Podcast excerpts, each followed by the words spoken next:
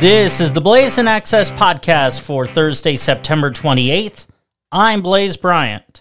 Well, guess I'm not going to Seattle and I'm not seeing Beyonce.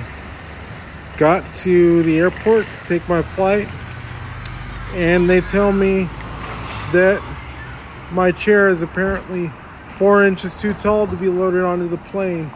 So they checked every possible flight every airline and nothing is available.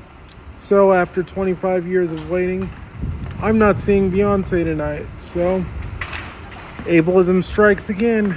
John Hetherington's story is unfortunately all too common. He was denied access to board the plane on September 14th. Thanks to the Beyhive, which is what Beyonce calls her fans, helped one of their own after Hetherington's TikTok video went viral because of the Beyhive spreading the word, the 32 time Grammy winner finally saw the video. Hetherington's 25 year wait to see Beyonce was over.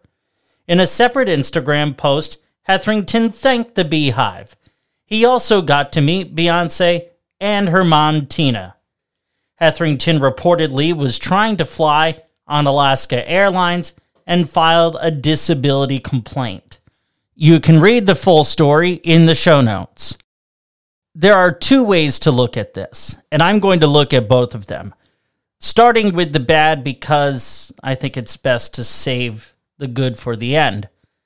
John Hetherington never should have been put in this position by Alaska Airlines. It's 2023. They violated his basic human right of being able to board the plane simply because of the size of his wheelchair.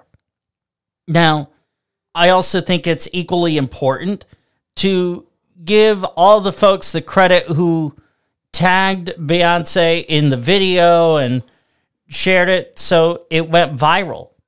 It really is the power of advocacy that allowed John Hetherington to see Beyonce and meet her mom. So, while we tend to look at ableism and how much of a real issue it is, let's also not forget there are still plenty of good people in the world. If you have a story you'd like me to highlight on the show, send it to me at blaisin'shows at gmail.com. That's B L A I S I N shows at gmail.com.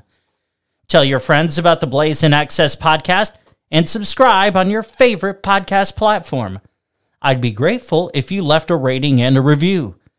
Tune in for more disability news tomorrow.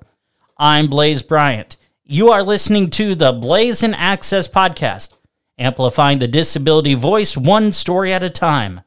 Have a great day.